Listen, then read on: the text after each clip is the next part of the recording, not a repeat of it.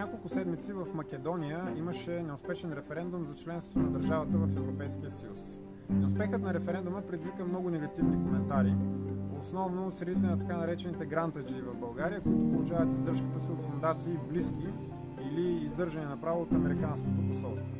Това, което се опитваха да ни убедят те, беше, че членството на Македония в Европейския съюз автоматично ще реши всички проблеми, които ние българите имаме с Македония премахне отровната доктрина на македонизма, която доведе до премахването на българско национално самосъзнание след една голяма част от нашите сънародници в Македония. Дали обаче това действително е така? Ето, сега се намирам в един македонски град, който обаче не се намира в Македония, т.е. не се намира в Република Македония, се намира в географската област Македония, която през 1913 година, нека напомним, е разделена основно между Гърция и Сърбия, като Гърция получава половината от нея. Градът, който се намира зад мен и който сега може да видите, на гръцки се нарича Касторя, но неговото старо българско име е Костол. Този прекрасен български град, който се намира на още по-красивото, на брега на още по-красивото Костолско езеро и до днес е населен основно с българи. Тук не е проблем да говорите на български и да ви разберат и съответно да отговорят на същия този език, защото нашият език е и техен език. Само, че хората, които живеят тук, няма да кажат, че са българи. Също така тези хора няма да кажат, че говорят български язик, защото, драги са народници, само до преди няколко години в Гърция се влизаше в затвора, ако претендираш, че си българин. И до ден днешен българите нямат правото тук да се обособят като свое национално младсинство. Ние нямаме право на български медии, нямаме право на български училища, нямаме право а, на преброяването на нашето население като българско тук. Но това далеч не е единственото. Сега ще ви покажа някои неща, които да ви покажат до голяма степен как и по какъв начин България не защитава своите собствени национални интереси в републиката, в днешна Гърция и как и по какъв начин членството на Гърция в Европейския съюз всъщност по никакъв начин не решава тези въпроси, защото на практика не членството в Европейския съюз е това, което решава националните проблеми, а застъпничеството на държавата, която смята, че има интереси. България има интереси в Гърция, защото тук има българско младсинство, което наброява повече от половин милион души. Дали обаче действително тя се грижи за това свое младсинство? Дали България използва членството си в Европейския съюз, за, за да защити своето културно-историческо наследство? Сега ще видим. Костор сме. Зад мен се намира църквата Света Троица, която е построена през 13 век от български майстори по заръка на българския цар Михаил II Асен. Поради тази причина, тъй като българският цар се явява титул на църквата, ако влезем вътре в църквата, можем да видим неговият образ изографисан на една от стените. Дали обаче ще стане това нещо? Елате да видите как изглежда това.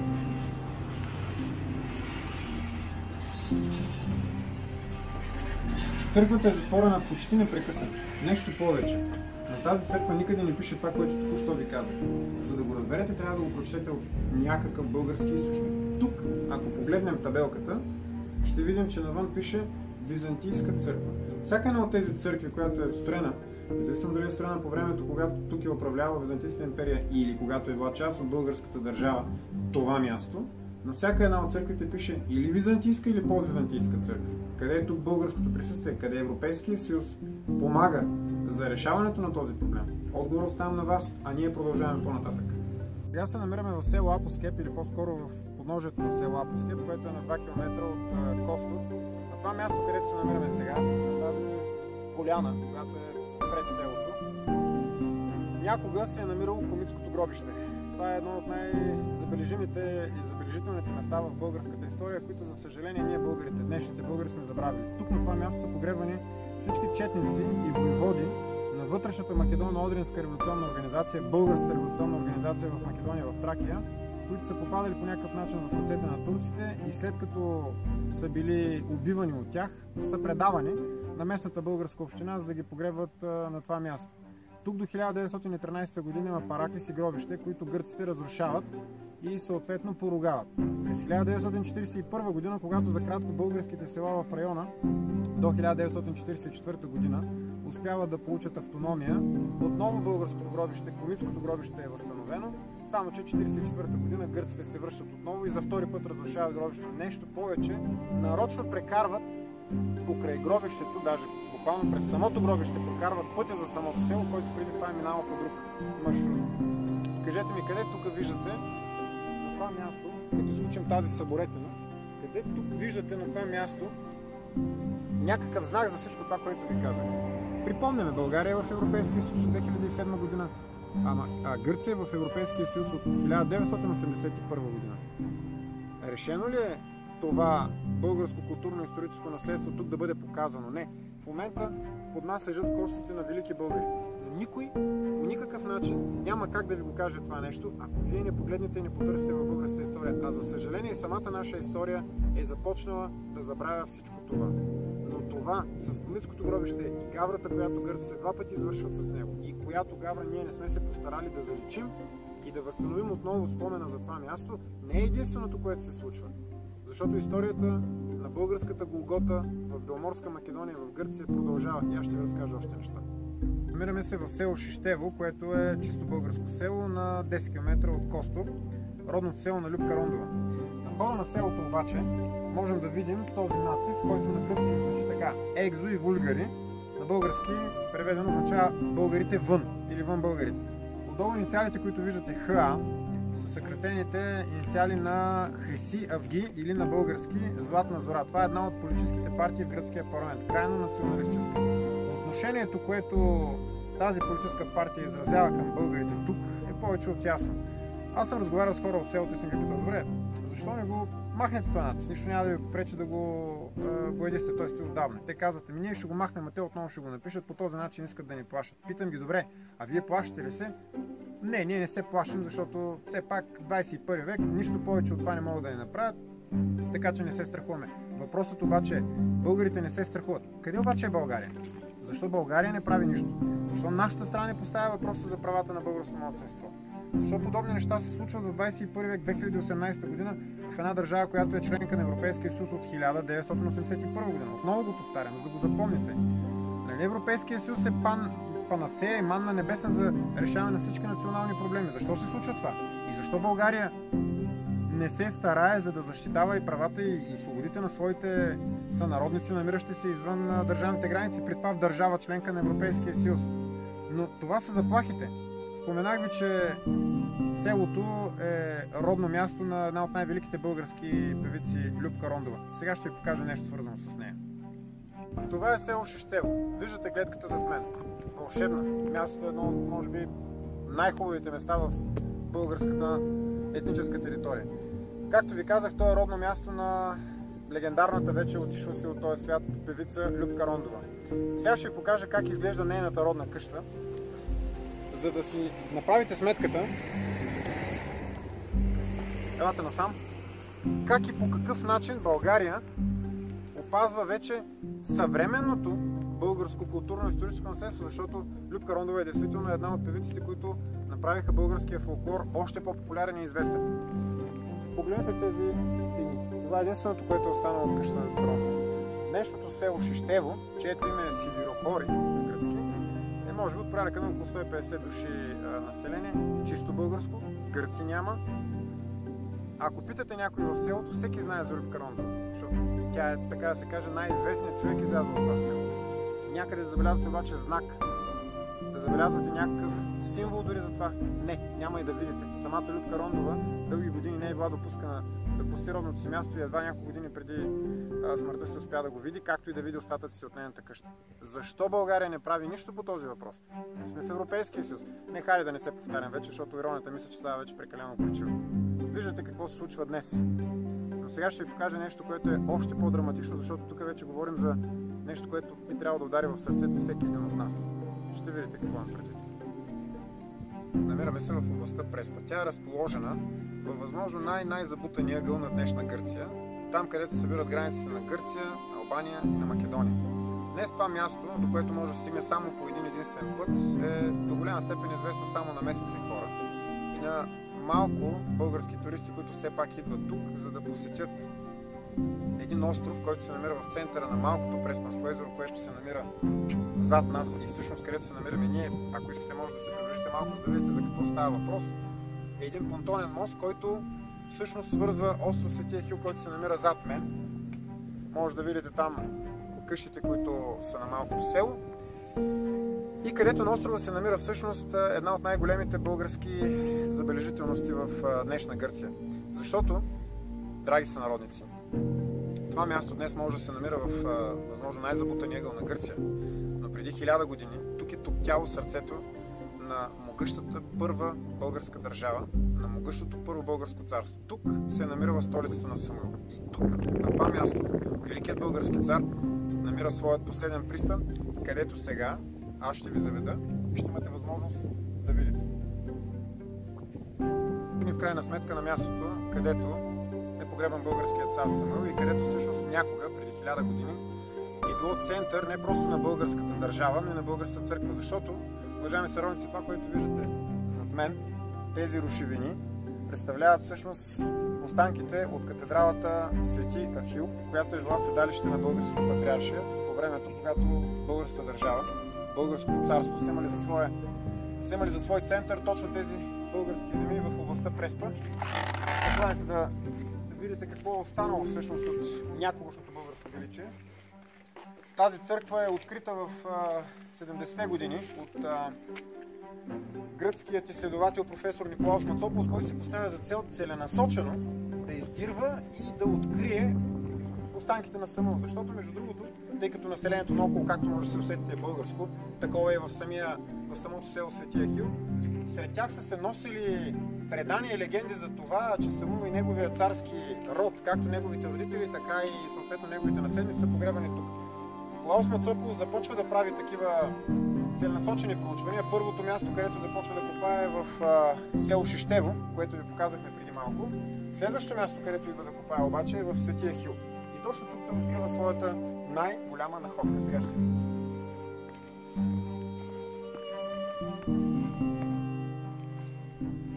Цялото място, където се намираме в момента е било покрито с пръст, защото склонът, който ако погледнете а, от другата страна, ще видите, че в момента е доста стръмен. Тогава цялата земна маса през а, така, в течение на последните 900 години от 11 век, когато църквата е унищожена от норманите, а при едно от техните нашествия в Византия, тогава България вече е покорена, до а, края на 19 началото на 20 век, цялата тази пръст се е свличала постепенно тук. И всъщност мястото, където се намираме сега в момента, е било изцяло под земята, като се е виждало единствено и само върхът на купола, който в момента е запазен в а, някаква цялост, що годе.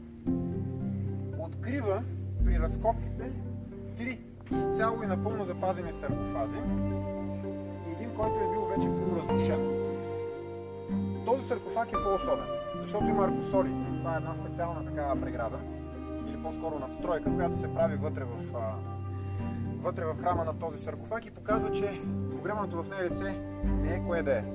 Откриват лице, което след като правят анализ на кости се оказва, че е на възраст от порядъка на 65-70 години, което има а, криво зарасла рана и изчупване на, на дясната ръка, което е с а, кости отцветени в червено и което е с остатъци от, а, остатъци от а, плащеница, която е златотакана, изключително скъпа и върху която се намират много дребни остатъци от едни полумитични създания, които някои наричат, че някои споделят от изследователите на първо място Мацокос, че приличат на папагаи.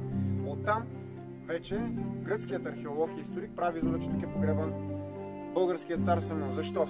Защото никой не е можел да носи червено в онази епоха, първо, освен царят или император. Второ, раната на коста, която е зараснала на криво, е в пряка връзка с сведението, че Самуил след като 996 година е разбит от византийската армия на Никифор Оран в битката при Сперхей, се прибира в продължение на 40, на 40 дни заедно с неговия син Гаврил Радомир към България. В този период раната му зараства и съответно щупването зараства така, че никога повече не се оправя и той остава хром с едната си ръка. На следващо място папагали.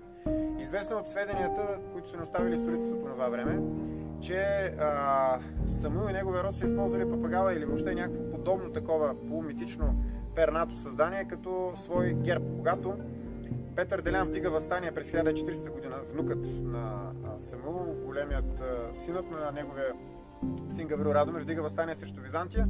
По същото време един друг българин в Драч, днешна Албания, вдига възстание. Това е Тихомир. Когато двете армии на Тихомир и на Петър Делян се срещат, започва спор, кой от двамата да води.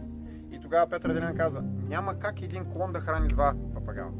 В резултат на което естествено българските а, възстанници от двете страни избират той да ги води като наследник на царски род. Така че категорично това е мястото, където е погребан Самуил. Тук до него в другия саркофаг се е намирал гробът на неговия син Гаврил Радомир, който 1414-15 година е цар и убито своя братовчет Иван Владислав. До него в този другия саркофаг се намират останките, са се намирали останките на зетът на цар Самуил, а, сръбският княз, княза на Дукля, Иван Владимир, който е убит 1016 година от същия Иван Владислав. И накрая вече последният саркофаг, който не е запазен, се намират, или са се намирали по-скоро, останките на последния български или предпоследния български цар Иван Владислав, който 1018 година е убит от Никита Пигонит в, по време на обсадата на Драч. С други думи, намираме се на едно от най-сакралните места в българската история. Това тук не са просто няколко саркофага. Това тук, драги сънародници, е място, където са погребани български царе. Цар Самуил, цар Гаврил Радомир, цар Иван Владислав. Нещо повече, на това място, в продължение на няколко десетилетия, резидира българският патриарх. Защото може да видим нещо друго много интересно. Както споменахме, цветът на българския цар и въобще цветът на царете на императорите един. Той е червения, пурпур. Само, българ... Само царете императорите могат да носят такъв цвят. Какъв е цветът обаче на патриарха? Цветът на патриарха е зелен. В патриаршеската и до днес патриарх, българския патриарх носи зелено на метал. А в патриаршеската църква, катедралата, в която служи патриарха, има две колони от зелен брешански мрамор, който може да бъде, които могат да бъдат сложени само единствено там. Ето ви тази колона, която е запазена и която за съжаление сега в момента лежи. Ако погледнете там ще видите остатък от втората колона, която се вижда също, които двете колони са били на мястото, където е сядал патриархът.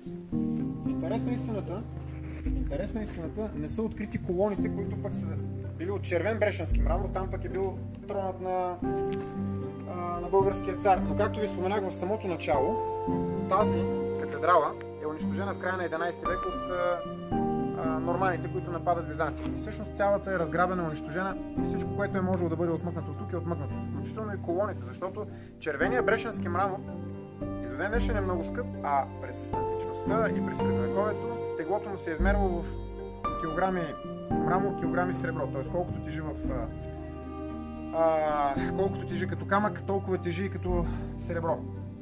Това място днес се намира в една държава, членка на Европейския съюз. Многократно вече, докато ви разхождах из тези краища на България, ви казвах следното нещо. Би следвало, след като ние сме в Европейския съюз, всичко това, което ви го казвам, да може да бъде отбелязано, видяно и съответно ние българите да го знаем. Само, че нищо от това, което ви казах, няма да видите тук. Нито прочетено, нито разказано от някой местен екскурзовод, нито някъде може да, да намерите каквато и да било информация. Местните българи знаят, ако отидете в Светия Хил, в селото, ако питате хората, ако отидете в Герман, съседното село Герман, където са погребани родителите на Самуил и неговия голям брат Давид, родителите му Никола и Ревсимия, неговия брат Давид, там хората също ще ви кажат това нещо. Само, че ние, като държава, не сме направили необходимото, за да сложим дори един паметен, скромен знак. Нещо повече. Знаете ли къде се намират сега в момента мощите на Великия български цар Самуил? 1004 години след неговата смърт, защото той през 1014 година умира, 1004 години след неговата смърт, те продължават да са на почти неизвестно място някъде в Гърция, защото има най-различни сведения, че Николаус Мацополос ги държи в домът си, а други твърдят, че се намират в мазетата на Солонския университет Аристотелил. И в двата случая обаче е показателно, че те не са при нас. Ние бихме могли даже да не искаме да ги вършат в България. В крайна сметка, само е погребан там. Това тук също е България. Това, че днес не се намира в българските териториални граници, не означава, че не е България. И днес тук хората наоколо говорят на български. И днес всеки ще ви поздрави с добър ден. Добре дошли, добро дойдохте, добре поминавте и така нататък на местния български прекрасен, запазен, изключителен, звучен български диалект. Ние българите обаче днес сме ги забравили. Нещо по-лошо. Забравила ги е нашата държава.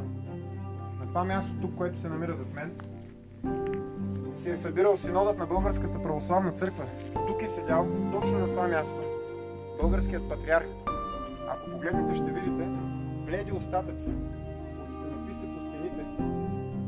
които показват тук в всяка една от тези изографи са с червено арки, които сега вече се виждат доста бледо. Под тях са били изписани имената на българските митрополии, българските епископи, подчинени първо на българския патриарх, а после и на българския архиепископ, защото в 1018 година българската патриарша е понижена в ранг и става архиепископия. Какво ни остава днес? Остава ни едно единствено нещо. Да помним, да разказваме споменът за нашите предци, да правим необходимото, за да може и нашите деца да знаят след нас. Нещо повече обаче, това вече не зависи само единствено от нас, а зависи от българската държава. Да направим така, защото и нашите партньори, и нашите съюзници от Европейския съюз да знаят също това нещо. Защото историята на България не е само затворена в рамките на днешната българска държава. Историята на България се намира и тук, намира се и във всички други краища на Македония, намира се в Белморска Тракия, намира се в Източна Тракия, в Северна Добружа, в Поморавието и навсякъде, където и до ден днешен звучи звучният и прекрасен български язик.